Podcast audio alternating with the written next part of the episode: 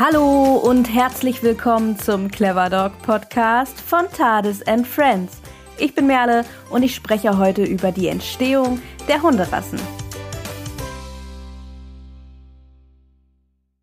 Wenn wir heute über Hunderassen sprechen, wenn wir in den unzähligen Rassebüchern oder Enzyklopädien blättern, wenn man sich mit der Anschaffung eines Hundes auseinandersetzt, dann erscheint es uns schnell wie selbstverständlich, dass wir Hunde klar nach äußerlichen Merkmalen in gewisse Gruppen einteilen. Und diese Rassen, also diese uns heute existenten Rassen, erscheinen uns dabei tatsächlich so, als wären sie schon immer da gewesen.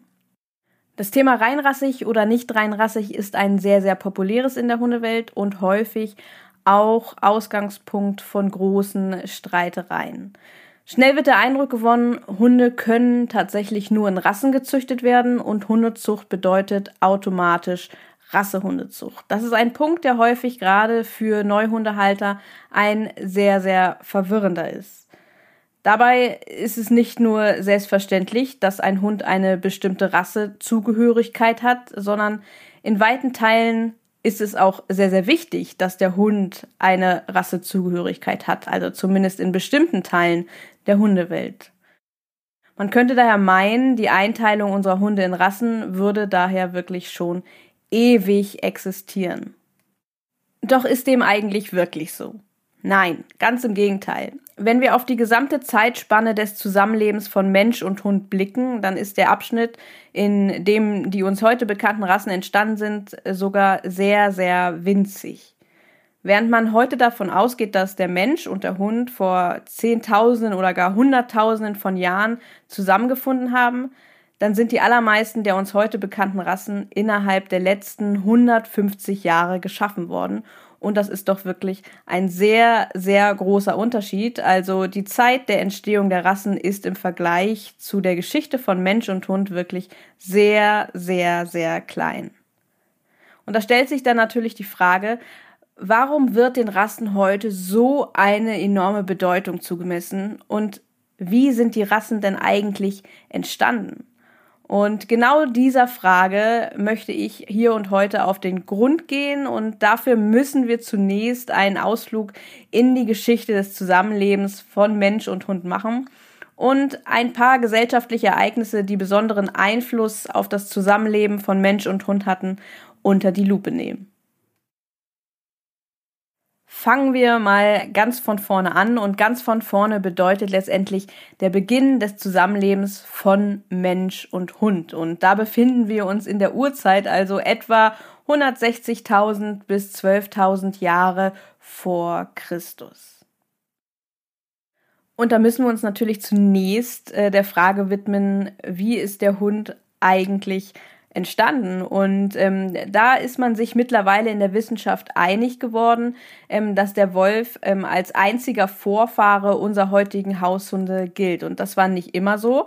Ähm, lange Zeit wurden auch andere Spezies, zum Beispiel der Goldschakal, in den Diskurs gebracht. Aber heute ist man sich, wie gesagt, relativ einig, dass äh, der Wolf der einzige Vorfahre unserer Haushunde ist. Allerdings ist auch da der Forschung noch lange kein Ende gesetzt, denn man hat äh, in den letzten Jahren zum Beispiel eine Hypothese aufgestellt, die besagt, dass Hunde nicht direkt von dem uns heute bekannten Wolf abstammen, sondern dass der, dieser Wolf, also der uns heute bekannte Wolf, nur ihr engster Verwandte ist. Das heißt, ähm, unsere Hunde könnten von einer heute ausgestorbenen Wolfsart abstammen. Auch der Ursprungsort der Entstehung des Hundes wird durchaus kontrovers diskutiert. Eine Theorie besagt da zum Beispiel, dass der Hund tatsächlich parallel in Europa und auch in Asien entstanden sein könnte. Wovon man auch ausgehen kann, ist, dass sich zu dieser Zeit aufgrund unterschiedlicher klimatischer Bedingungen, also zumindest im Laufe dieser Zeit, ähm, unterschiedliche Naturtypen des Hundes sozusagen herausgebildet haben. Das heißt, in kalten Regionen haben sich so schwerere und größere Hunde entwickelt und in warmen Regionen haben sich kleinere und schlankere Hunde entwickelt. Und natürlich ist in dieser Zeit, also in der Urzeit, auch die Frage ganz, ganz entscheidend, wie, wann und wo Mensch und Hund eigentlich zusammengefunden haben. Und auch darüber weiß man tatsächlich noch lange nicht alles. Für all diese Fragen gibt es zwar viele, viele Theorien und zwar wirklich quer durch alle Fachbereiche der Wissenschaft, aber eben noch keine eindeutigen Antworten. So könnten Hunde und Mensch zum Beispiel vor 9000 bis 135.000 Jahre in Europa und oder Asien zusammengefunden haben. Besonders spannend ist natürlich die Frage, warum und aus welchen Gründen Wolf und Mensch zusammengefunden haben. Hat der Mensch den Wolf domestiziert oder hat der Wolf sich gar selbst domestiziert? Haben sie sich gegenseitig sozialisiert? Es gibt hier wirklich noch eine Menge, Menge spannender, aber eben auch noch sehr, sehr offener Fragen, ähm, der im Zuge des Interesses äh, an der Hund-Mensch-Beziehung, die ja tatsächlich heute sehr, sehr populär ist, heute tatsächlich auch gehäuft nachgegangen wird. Also hier wird wirklich sehr, sehr viel dran geforscht und zwar wirklich durch unterschiedliche Bereiche der Wissenschaft. Heute vermutet man, dass der Mensch mit Beginn der Sesshaftigkeit, also etwa, um sich das ein bisschen vorzustellen, 12.000 bis 5.000 vor Christus, mit dem Übergang von der nomadischen Lebensweise zum sesshaften Leben als Bauer auch damit begonnen hat, Hunde zu verpaaren, um sie dann eben für bestimmte Aufgaben nutzen zu können. Dadurch entstanden unterschiedliche Typen, die sich in äußerlichen Merkmalen und Eigenschaften unterscheiden bzw. unterschieden haben. Von der Zucht kann man hier allerdings wirklich noch lange nicht sprechen. Es war eher so, dass die Hunde, die für bestimmte Anlässe geeignet erschienen, gepflegt wurden und sich verpaaren durften, während die anderen vernachlässigt oder getötet wurden. Ähm, und so hatten letztendlich bestimmte Tiere einen gewissen Selektionsvorteil. Diese Form der Anpaarung war dann tatsächlich über Jahrtausende vorherrschend. Das heißt, Hunde wurden angepaart, um sie für bestimmte Zwecke zu nutzen, ob das nun im alten römischen Reich oder im antiken Griechenland als Kriegsrennen oder Kampfhunde war, oder ob sie im Mittelalter als Jagdhund oder Schoßhund für den Adel oder als Wachhund für die Bauern genutzt wurden. Anpaarung von Hunden hatten zum Ziel, Hunde für bestimmte Zwecke leistungsfähig zu machen, beziehungsweise geeignete Hunde ähm, zu selektieren. Dadurch entstanden im Laufe der Zeit bestimmte Arbeitstypen, auch Gebrauchstypen genannt, Rassestandards, konsequente Reinzucht, einheitliches Aussehen oder organisierte Zucht gab es allerdings noch nicht und sie gab es sehr, sehr lange nicht. Von der Urzeit über das Altertum bis hin zur Neuzeit war also diese Form der Anpaarung vorherrschend. Rassehunde sind also vor allem eine neuzeitliche Erscheinung und damit ziemlich modern. Besonders prägend für die Entwicklung der uns heute bekannten Rassen waren tatsächlich das 19. und 20. Jahrhundert und vor allem die hier bestehenden gesellschaftlichen Umstände, insbesondere in Europa. In dieser Zeit, also im 19. und 20. Jahrhundert, kommt es zu großen gesellschaftlichen Umbrüchen, im 19. Jahrhundert die bürgerliche Revolution, die dann Bürgern mehr Freiheiten verschafft, das vorher vorherrschende feudale System, also vor allem der große Einfluss des Adels, verliert an Bedeutung und es bilden sich neue bürgerliche Schichten heraus, für die vor allem Geschlecht, Herkunft, Vermögen ganz ausschlaggebend sind. Die Agrarrevolution und die anschließende industrielle Revolution verändern die gesellschaftliche und wirtschaftliche Situation enorm, so stark wie wirklich kein anderes Ereignis zuvor. Das Leben der Menschen verlagert sich vom Land in die Stadt und während einige Menschen für sehr geringe Einkommen, also wirklich sehr geringe Einkommen, sehr, sehr, sehr, sehr viel arbeiten, haben andere hingegen sehr viel Geld und auch sehr viel Freizeit. Also es herrschen große soziale Ungleichheiten.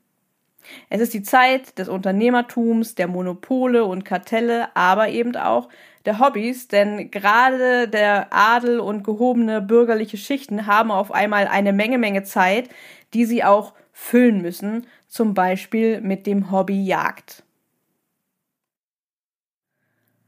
Aber nicht nur die Wirtschaft veränderte sich, Auch in der Wissenschaft gab es viele, viele neue Erkenntnisse, wie zum Beispiel in den Naturwissenschaften rund um die Genetik und die Evolution, aber eben auch in den Geisteswissenschaften. Dem Menschen wurde tatsächlich erstmals bewusst, dass die Zukunft von ihnen gestaltbar ist. Es wurden Parteien gegründet und unterschiedlichste Ideologien formuliert. Sowohl in der Wissenschaft als auch in der Gesellschaft war man nahezu besessen davon, alles einteilen, kategorisieren, messen, zuordnen und vor allem auch verbessern zu wollen. Und das natürlich nicht nur bei wirtschaftlichen und gesellschaftlichen Prozessen, sondern eben auch bei Lebewesen, bei Tieren und auch bei Menschen.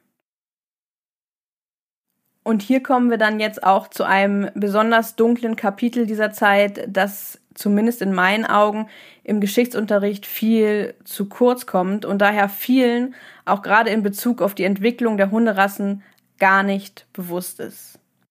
Und dies ist ein Kapitel der Entwicklung von Rassetheorien, von der wertenden Einteilung von Menschen in Rassen, von Völkerschauen, also der Ausstellung von fremdartigen Menschen, insbesondere aus den Kolonien der Kolonialmächte, in Zoos zur Unterhaltung der Menschen. Es ist die Zeit, in der die Gedanken des Sozialdarwinismus und der Eugenik, der also rassehygienischen Konzepte, ähm, welche einigen vielleicht im Zusammenhang mit dem Nationalsozialismus unter Hitler ein Begriff sind, ähm, ja, diese entwickelten sich in der Zeit, wuchsen, waren weit verbreitet und auch gesellschaftlich akzeptiert.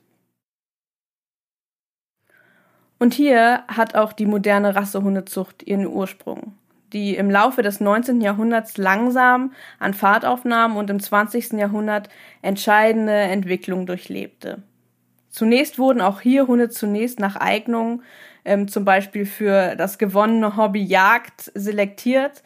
Zunehmend kam es jedoch in Mode, künstliche Standards zu formulieren, um einheitliche äußerliche Erscheinungen hervorzurufen. Zuchtvereine wurden gegründet, die Organisation der Hundezucht begann. Die Zucht nach Schönheit und nach einheitlicher Optik sowie das Aussehen der Hunde auf Hundeschauen wurde immer, immer populärer, während Leistung, Charakter und Gesundheit immer weiter in den Hintergrund rückten. Hunde wurden in Zuchtbücher eingetragen, ihre Nachkommen wurden dort registriert und nach einer gewissen Menge an Hunden, also wenn eine gewisse Menge an Hunden vorhanden war wurden die Zuchtbücher geschlossen, damit man mit diesen Hunden dann in Reinzucht weiter züchten konnte.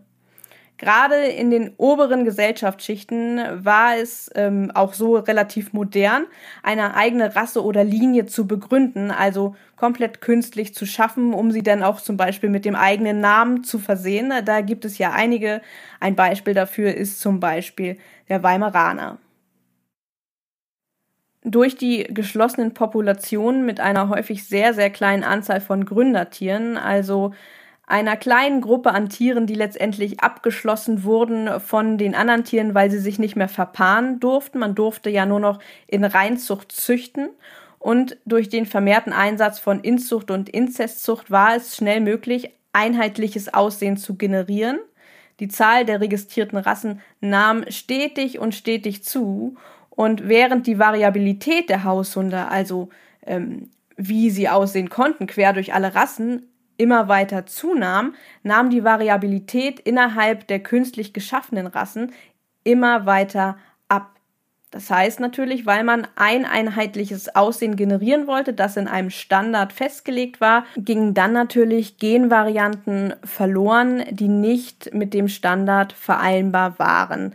Als grobes Beispiel, wenn man einen schwarzen Hund gewünscht hatte, dann wollte man natürlich auch nur mit den schwarzen Hunden weiter züchten. Tauchte nun ein brauner oder ein gelber Hund auf, dann wurden diese sozusagen aus der Population entfernt. Es wurde nicht mit ihnen weitergezüchtet. Sie wurden unter Umständen oder sehr wahrscheinlich auch getötet, also aus der Population herausgenommen. Und so nahm dann natürlich die Genvariabilität innerhalb einer Rasse immer weiter ab. Diese Entwicklungen erreichen zum Beginn bis zur Mitte des 20. Jahrhunderts erstmal ihren Höhepunkt.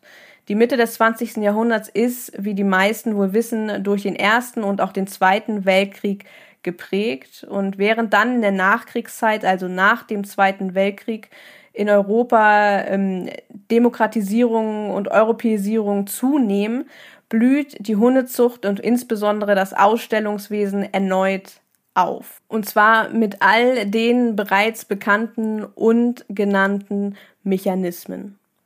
Standards werden zum Teil neu formuliert und es entwickeln sich auch neue Rassen aus zum Teil wirklich extrem niedriger Anzahl von Gründertieren. Und auch Extreme, insbesondere eben körperliche Extreme, finden hier ihren Ursprung, werden hier geschaffen und vor allem auch fokussiert. Und von diesen sind heute viele als Qualzucht im Diskurs. Die Bedeutung von Arbeitsrassen geht bis auf ein Minimum zurück. Es treten immer mehr gesundheitliche Probleme in der Rassehundezucht auf und gleichzeitig werden populationsgenetische Erkenntnisse sehr vernachlässigt und eben auch ignoriert. Reinzucht und der Erhalt der Reinrassigkeit gelten nach wie vor als das Non plus Ultra der Hundezucht, zumindest in weiten, weiten Teilen. Und das bis heute. Soweit zu dem kurz und knackigen geschichtlichen Überblick zur Entwicklung der Rassen. Aber was natürlich sehr, sehr wichtig ist zu erwähnen, ist, dass wenn wir hier vom Begriff der Rassen sprechen, dann ist es wichtig zu verstehen, dass Rasse keine biologische Einheit ist. Was das heißt, wissenschaftlich ist dieser Begriff obsolet, das heißt, er ist nicht mehr gebräuchlich. Und man verwendet ihn tatsächlich heute nur noch von oder für die Beschreibung von Haustieren und Kulturpflanzen, die der Züchtung unterliegen. Man beschreibt damit also künstlich geschaffene Populationen. Aber selbst hier ist die Sinnhaftigkeit bzw. die Angemessenheit der Verwendung dieses Begriffes durchaus umstritten. Und bevor wir zum Ende dieser Podcast-Folge kommen, möchte ich gerne noch ein paar Worte zu dem gerne sogenannten kulturellen Wert unserer Rassen sagen. Denn kommt man neu in die Welt der Hundezucht, könnte man schnell den Eindruck gewinnen, es sei grundsätzlich nur möglich, Hunde in Reinzucht zu züchten dass es unbedingt notwendig ist, alle Rassen zu erhalten und dass man Hunde nur innerhalb dieser Rassen züchten kann. Alles andere sei gar nicht möglich. Aber das ist natürlich nicht der Fall. Natürlich ist es möglich, Hunde auch mit anderen Zuchtmethoden und nicht nur in konsequenter Reinzucht zu züchten. Doch Reinrassigkeit und einheitliche Idealbilder gehören immer noch zum A und O in der modernen Hundezucht. Die Mehrheit der Hundezüchter kann sich nicht mal vorstellen, eine andere Zuchtmethode anzuwenden. Doch für die Gesunderhaltung unserer Haushundepopulation wäre es sogar sehr, sehr sinnvoll, anderen Zuchtmethoden ein wenig mehr Aufmerksamkeit zu schenken. Doch wendet man diese Methoden an, ist es nicht mehr im selben Maße möglich, das einheitliche Aussehen zu generieren, wie es die heutigen Standards vorschreiben. Die Entwicklung der Rassehundezucht würde sich im Prinzip umkehren. Während klar definierte Zuchtziele zum Beispiel in Bezug auf Gesundheit und die Eignung der Hunde für heute gefragte Einsatzzwecke an Bedeutung gewinnen würden, würden Rassestandards und die einheitlichen Erscheinungsbilder, wie wir sie heute kennen, an Bedeutung verlieren. Durch neuartige Zuchtprogramme und die Anwendung von Zuchtmethoden, die über die Reinzucht hinausgehen, könnte man vielleicht die Gesundheit und die Eigenschaften, welche unsere Haushunde für die Jobs, die sie in unserer heutigen Gesellschaft zum Beispiel erfüllen müssen, deutlich effizienter und nachhaltiger bearbeiten. Die Rassen, wie wir sie heute kennen, würden sich jedoch weiterentwickeln. Das heißt, sie würden sich verändern und einige von ihnen würde es vielleicht gar nicht mehr geben. Der Fokus von Rassebeschreibung und Zuchtziehen würde so nicht mehr auf dem einheitlichen Aussehen, sondern auf Eignung und Gesundheit liegen und vielleicht wäre auch der Begriff Rasse bald gar nicht mehr gebräuchlich oder vor allem auch gar nicht mehr passend. Doch diese Gedanken bringen viele Hundezüchter und Rasseliebhaber in 0, nix auf, von 0 auf 100. Es ist wirklich sehr, sehr emotional. Und schnell spricht man von kulturellen Gütern, die man unbedingt erhalten muss. Das Gedankengut aus dem 19. und 20. Jahrhundert ist in weiten Teilen der Hundezucht fest verankert, häufig vor allem ohne zu wissen, woher dieses eigentlich stammt. Über die Zusammenhänge dieser Ideologien und der heute praktizierten strikten Reinzucht wird scheinbar kaum nachgedacht, insbesondere dann nicht, wenn darüber gesprochen wird, dass die heutigen Rassen wichtige Kulturgüter sind, die man unbedingt erhalten muss, selbst wenn dabei die Gesundheit der Hunde in den Hintergrund gerückt wird. Hinzu kommt, dass die moderne Rassehundezucht viele Hundetypen und Erscheinungen verdrängt hat, die über Jahrtausende entstanden sind. Populationen wurden künstlich erzeugt, Variabilität innerhalb dieser Population zurückgedrängt und Genvarianten sind verloren gegangen, um je nach Mode bestimmte einheitliche Erscheinungsbilder zu erreichen. Die Zuspitzung von Rassestandards, deren Auslegung sowie der Fokus auf die Erhaltung und Verbesserung der Rassen haben dazu geführt, dass die Gesundheit der Hunde in den letzten 150 Jahren immer weiter in den Hintergrund rückte. Und dass wir heute überhaupt über Themen wie das extreme Auftreten von genetisch bedingten Erkrankungen und auch Qualzucht sprechen müssen, zeigt ja deutlich, welche Rolle die Optik der Hunde bis heute spielt und welchen Preis man bereit war und eben auch ist, dafür zu zahlen. Damit einhergehen eine Reihe fragwürdiger Idealvorstellungen, denen nicht nur mehr Aufmerksamkeit geschenkt werden sollte, sondern welche zumindest in meinen Augen auch unbedingt vermehrt kritisch hinterfragt werden sollten. Ja, und damit sind wir auch am Ende dieser Podcast-Folge. Das war natürlich nur ein allgemeiner, aber dennoch sehr wichtiger Einblick in die Entwicklung unserer heutigen Rassehunde, insbesondere mit einem geschichtlichen und gesellschaftlichen Hintergrund. Für alle, die sich intensiver mit der Entstehung bestimmter Rassen und ihrer Beziehung zueinander auseinandersetzen möchten, werde ich sicherlich nochmal über das sogenannte Hundegenomprojekt sprechen. Die Wissenschaftlerin Heidi Parker und ihre Forschungsgruppe befassen sich nämlich mit Mechanismen, die zur Entstehung der Rassevielfalt beigetragen haben und analysieren die Verwandtschaft der uns heute bekannten modernen Hunderassen. Und das ist nicht nur ziemlich komplex, sondern auf jeden Fall auch sehr, sehr interessant und ich denke definitiv eine ganz eigene Podcast-Folge wert und nicht hier so als letzter Rest hinten dran gehangen. Wenn du jetzt denkst, man, darüber möchte ich jetzt wirklich mehr erfahren. Ich möchte mehr über die geschichtlichen, die gesellschaftlichen und auch die wissenschaftlichen Hintergründe von der Urzeit übers Mittelalter bis hin zur Neuzeit, 18., 19., 20. Jahrhundert bis heute erfahren. Ich möchte mehr auch darüber wissen, wie die Hundezucht heute organisiert ist und mit welchen Problemen und Herausforderungen sie konfrontiert ist dann kann ich dir tatsächlich unser Online-Seminar Hundezucht, Geschichte, Struktur, Probleme und Zukunft nur ans Herz legen. Das findest du auf tadesandfriends.de. Das Seminar ist Teil unserer Seminarreihe Basiswissen Hundezucht, aber es ist nicht nur Teil davon, es wird auch ganz bald einzeln buchbar sein.